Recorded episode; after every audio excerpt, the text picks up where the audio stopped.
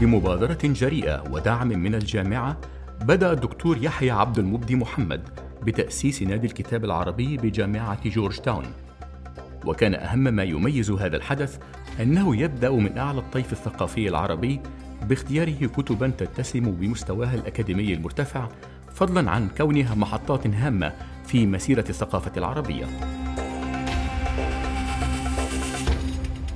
وفي أول انعقاد له يوم الأربعاء الخامس من أكتوبر دشن النادي أعماله بكتاب من العيار الثقيل بحيث يضمن لقارئه أو حتى لمن يحضر النقاش حوله استفادة ملموسة وإضافة قيمة لمعلوماته وهو كتاب تاريخ التاريخ اتجاهات ومدارس ومناهج. من تأليف الدكتور وجيه كوثراني وهو صادر عن المركز العربي للأبحاث ودراسة السياسات عام 2012 يتطرق الكتاب إلى فكرة تدوين المعرفة التاريخية في ضوء عدة سبل وطرق للتفكير والبحث العلمي. يأتي تناول كتاب شهري على بساط البحث ومناقشته من قبل عدد من المثقفين ليلقي مزيدا من الضوء على محتواه ونقده بأسلوب علمي ملتزم. ويشرح الدكتور يحيى أهمية وجود ناد عربي للكتاب في جامعة جورج تاون ضمن برنامج اللغة العربية بها. فيقول حقيقة إن انطلاق هذا النادي هو أحدث نشاطات وفعاليات برنامج اللغة العربية والثقافة بجامعة جورج تاون قطر. البرنامج الذي تأسس في خريف عام 2007 والهدف من هذه المبادرة دعم وتعزيز القراءة باللغة العربية بين المثقفين والأكاديميين فضلا عن توفير فضاء نقاشي بين المثقفين العرب في الدوحة بشكل دوري حيث يلتقي أكاديميون ومثقفون في مطلع كل شهر لقراءة ومناقشة كتاب عربي على أن تتم دعوة مؤلفي الكتب كلما سنحت الفرصة. وقد استضاف النادي مؤلف الكتاب الدكتور وجيه كوثراني الذي تصادف وجوده في الدوحة ليمنح النقاش ثراء وحيوية وليجيب بشكل مباشر على أسئلة الحضور. الذين لم يدخروا جهدا في مناقشة أدق التفاصيل التي وردت به بداية من الأفكار الرئيسية ومنهجية وضع الكتاب وحتى اختيار الألفاظ. وسرعان ما اتسع نطاق الحديث إلى أمور عدة لتشير على نحو مباشر إلى اهتمامات الحضور من المثقفين بهوية علم التاريخ وكذلك إلى علاقة التاريخ بالنصوص المقدسة. تصبح مناقشة الكتاب محل البحث جسرا يربط موضوع التأريخ للتاريخ بقضايا تشغل فكر المثقف العربي حاليا. وتجدر الإشارة إلى أن الباحث اللبناني دكتور وجيه كوثراني حاصل على الدكتوراه في التاريخ من جامعة السوربون بباريس وهو أستاذ سابق في الجامعة اللبنانية قسم التاريخ بين عامي 75 و 2005 وتتركز أبحاثه في مجال التاريخ الاجتماعي والإسلامي وتاريخ الأفكار وهو مدير بحث ومدير فرع بيروت للمركز العربي للأبحاث ودراسة السياسات في الوقت الحالي. أول سؤال من الحضور كان عن فكرة الكتاب وكيف ترأت المؤلف أن يكتب في هذا الموضوع فأجاب الحقيقة هذه الفكرة ليست آه، وليدة آه، وقت محدد. هي نتاج لأوقات متفرقة آه، كتبت فيها بعض المقالات خاصة في القسم الثالث حول سيرة بعض المؤرخين العرب المعاصرين الذين قرأت لهم أو الذين تتلمذت على أيديهم أو الذين آه، يعني يهمني منهجهم وتأليفهم. فالحقيقة أن هذا الكتاب لم ينجز دفعة واحدة حتى أختصر لم ينجز دفعة واحدة وإنما هذا الكتاب آه، هو نتيجة تراكم ممارسات في البحث التاريخي وفي الكتابة التاريخية آه، لا أستطيع أن أحدد له عمرا. هو من عمري من عمر بحثي في في التاريخ ويعني أنجز تباعا الحقيقة أنجز تباعا. وفي سؤال عن فكرة الإسناد وهل هي إسلامية أم عربية؟ بمعنى هل وردت قبل الإسلام أم أنها ارتبطت بالحديث الشريف؟ يجيب دكتور كوثراني بأن هذا يرتبط بدرجة الوعي التاريخي ويضيف قوله دور الإسلام ودور القرآن بالتحديد آه، رفع من الوعي التاريخي. لم يقف العرب عند هذا الحد يعني هذا في طور لأنه الإسناد لعب دور كتير مهم بفترة بفترة جمع الحديث. الإسناد وعلم التعديل والتجريح. هذا إنجاز إبستيمولوجي كتير مهم قاموا فيه المحدثين الأوائل. لكن وقت صار الإسناد إسناد شكلي ومطعون فيه. آه، وهذا هون عبقرية ابن خلدون تدخل يعني ملاحظة ابن خلدون أنه الإسناد لم يعد كافيا. لأنه آه، تراكمت الأحاديث بطريقة وبشكل لم يعد بالإمكان معرفة الصحيح من غير الصحيح.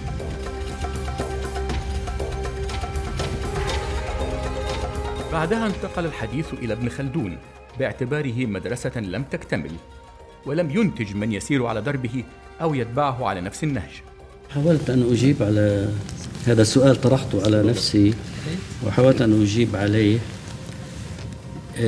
يعني لا أذهب مذهب الذين يقولون أنه آه، في قطيعة بين ابن خلدون وبين آه، لاحقيه وبين لاحقيه لا لا ليس هناك من قطيعة. في مدرسة وما في مدرسة لأنه مفهوم المدرسة مفهوم حديث يعني يعني فينا نشوف إنه كل مؤرخي المماليك المؤرخين في العهد المملوكي قصدي ابن أياس المقريزي. المقريزي. آه، هؤلاء يعني خلدونيون بمعنى من المعاني. آه، الشيء اللي بيعمل إرباك أو التباس عند ابن خلدون هي مقدمته وعلاقة مقدمته بكتاب العبر بحيث أنه بدأ للقارئ الحديث وللقارئ الأوروبي بصورة خاصة بالقرن التاسع عشر قرأوا ابن خلدون وللقارئ الحديث بدأ بدأ له أن هذه المقدمة تتطلب مدرسة تتطلب آه، استمرارا نظريا ومفهوميا للأفكار التي بثها ابن خلدون أكثر من ذلك أنه نحن من القرن التاسع عشر حتى الآن الأوروبيون والحداثيون المؤرخون الحداثيون آه، أمثالنا آه، وجدوا في التأويل آه، وسيلة لفهم ابن خلدون. فبرأيي أول ابن خلدون كثير يعني أعطي ابن خلدون من خلال تأويل المقدمة أعطي معاني أكبر مما تستحقها المقدمة بكل صراحة.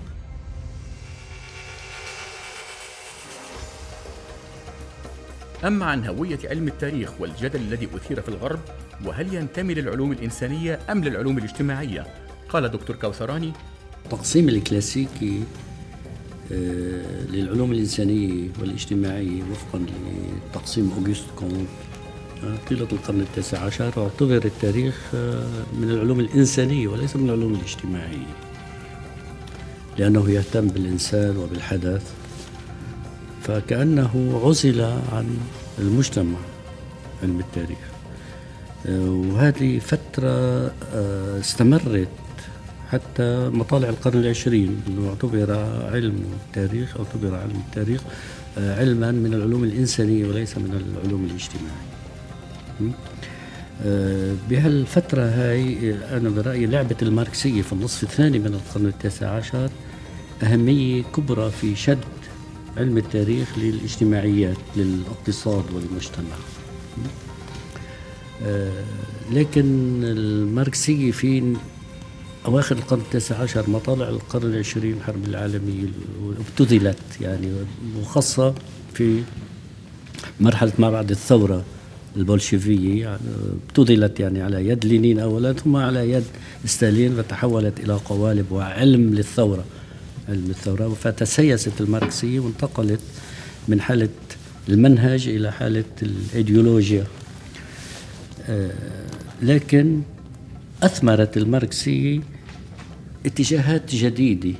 أنا يعني مطلع أكثر على التجربة الفرنسية من التجارب الأخرى. أثمرت الماركسية ما بعد الحرب العالمية الأولى آه، أثمرت يعني نتائج أنه آه، ركزت أو لفتت نظر المؤرخين للحيز الاقتصادي وأهمية الحيز الاقتصادي في التأريخ. هذا أنا برأيي هو اللي انجب سنة 1929 مدرسة الحوليات الفرنسية اللي عملت ثورة معرفية في الحقيقة بعلم التاريخ نقلته من التأريخ فقط للإنسانيات كعلم من العلوم الإنسانية ليصبح علما اجتماعيا. يعني يصير علم التاريخ أيضا علم تاريخ المجتمع وليس علم تاريخ الإنسان. بعد ذلك انتقل النقاش إلى علاقة التاريخ بالنصوص المقدسة والاختلاف الذي طرأ على منهجية التاريخ.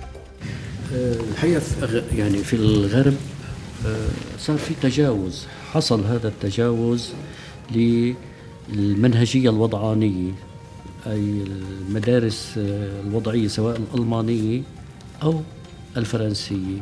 صار في تجاوز واضح لهذه المنهجية اللي بتعتمد فقط على الوثيقة المكتوبة كما يعتمد علم الحديث على الرواية الموثوقة حتى ولو كانت شفوية لكن الوثوق من الراوي وعدل الراوي. فالتعديل والتجريح بيشبه وفعلا معه حق أسد رستم أنه بيشبه الميثودولوجي التاريخي الحديثي في الغرب تجاوز المؤرخون المعاصرون بدءا من النصف الثاني من القرن العشرين على الأقل تجاوزوا يعني هذا الجانب من خلال إدخال وثائق جديدة على الوثائق المكتوبة. فصار الشهادة الشفوية بالنسبة للتاريخ المعاصر معتمدة صارت الصورة الرسم الرموز الأساطير كلها. ف والسبب هو أنه المؤرخ اكتشف أنه يحتاج إلى علوم أخرى مساعدة ومساندة وأهمها الأنثروبولوجيا الإثنولوجيا وعلم الاجتماع والعلوم الأخرى الاقتصاد وعلم السياسي والفلسفة والألسنية كل هذه دخلت بشكل تدريجي على منهجية البحث التاريخي. فهذا التجاوز الحقيقة حصل في الغرب وصار عالمي يعني مش بس فرنسي أطلقته مدرسة أنال لكن الأمريكان والألمان يعني أخذوا هذه المدرسة وتجاوزوها. وقد أثير سؤال عما يحدث عندما يتعارض النص مع العقل حيث يتم تأويله فلماذا لا يحدث هذا مع النص المقدس؟ بالغرب كمان تجاوزوا هذا الجانب بأنه المقدس أيضا والنص الديني تعاملوا معه كنص وضعي. وفككوه بأساليب منهجيه حديثه. نحن لا نزلنا في مرحلة فيها خطوط حمر. بالضبط.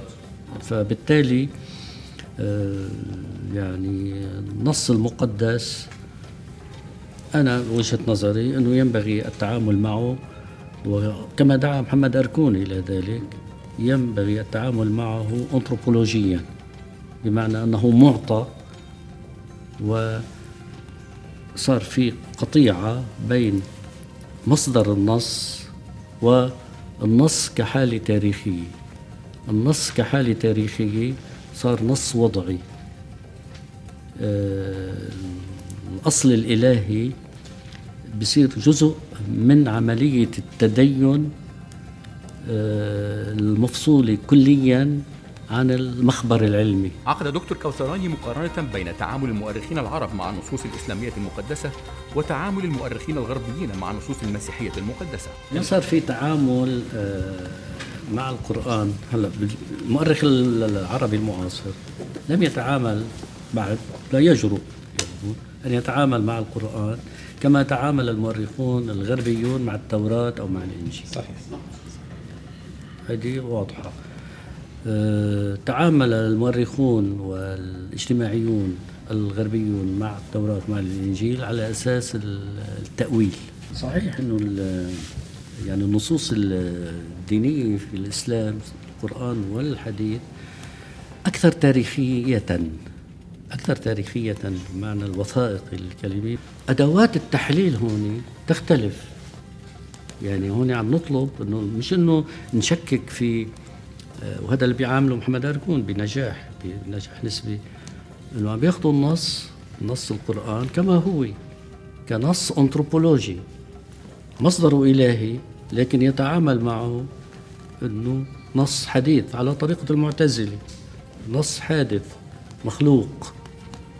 هذا القرآن نصه صحيح لكن يخضع لعملية تفسير وتحليل وتأويل مختلفة عن نظرة المحدثين والمفسرين الكلاسيكيين القدامى. النص المقدس مقدس. تتعامل معه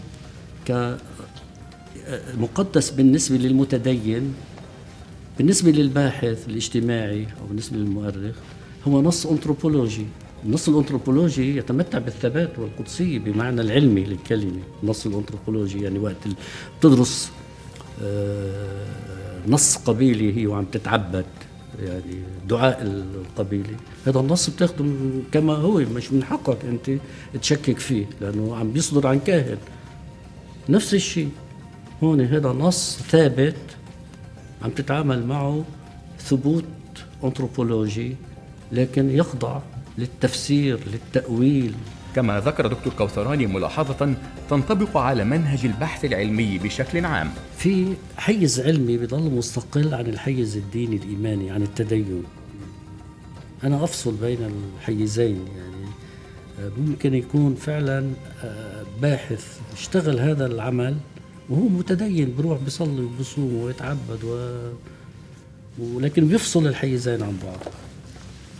وهذا نجده نجده في الحضارة الغربية. يعني في القرن التاسع عشر ما كانوا كل العلماء ملحدين الأوروبيين. وفي ختام اللقاء وقبل أن يتفرق الحاضرون في أحاديث جانبية ظهر جليا أن اللقاء الأول الذي ضم نخبة مميزة من المثقفين والأكاديميين العرب يبشر بنجاح وديمومة لنادي الكتاب العربي الذي كما يقول دكتور يحيى سيعقد بشكل دوري. وسيحرص على استضافة مؤلفي الكتب بين الفينة والأخرى. لم يكن دكتور وجيه كوثراني يعلم مسبقا أن نادي الكتاب العربي قد اختار كتابه لتدشين انطلاقه ولم يكن أحد من الحضور يتوقع مشاركة المؤلف في الحوار ولكن لا شك أن وجوده فضلا عن توسيعه لمحاور النقاش من الكتاب بعينه إلى قضايا تاريخية تهم المثقفين والباحثين العرب في الوقت الراهن فإنه ارتقى بمستوى النقاش ورفع من ذكاء الحوار مع المشاركين بإجاباته والتي وإن شابها قدر من الدبلوماسية في التناول فقد كانت محملة بالمعرفة والعمق والثراء. وفي ختام اللقاء كان هذا تعليقه على الندوة. الحقيقة أنا سعيد جدا بلقائي مع آه، شباب أكاديميين آه، حريصين على أن آه، يتابعوا الفكر العربي عبر الكتب التي أنتجها المؤرخون والباحثون العرب. آه، من خلال آه، تجربتي المباشرة كنت جدا يعني سعيد في هذا الحوار. وأصارحكم أني استفدت جدا من الأسئلة والإيضاحات والتعليقات التي آه، أبديت في هذه الجلسة. أنا يعني آه، أزكي هذا اللقاء وأشعر أنه هناك آه، فعلا بوادر نهضة عربية لدى الشباب الجدد لدى الباحثين الجدد.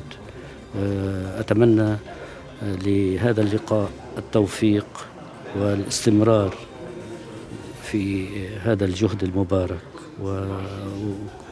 وأعبر فعلا في هذه المناسبة عن شكري للقيمين على هذا الملتقى لدعوتهم لي ولاختيارهم هذا الكتاب. دون يعني آه، أن أكون آه، على علم آه، به.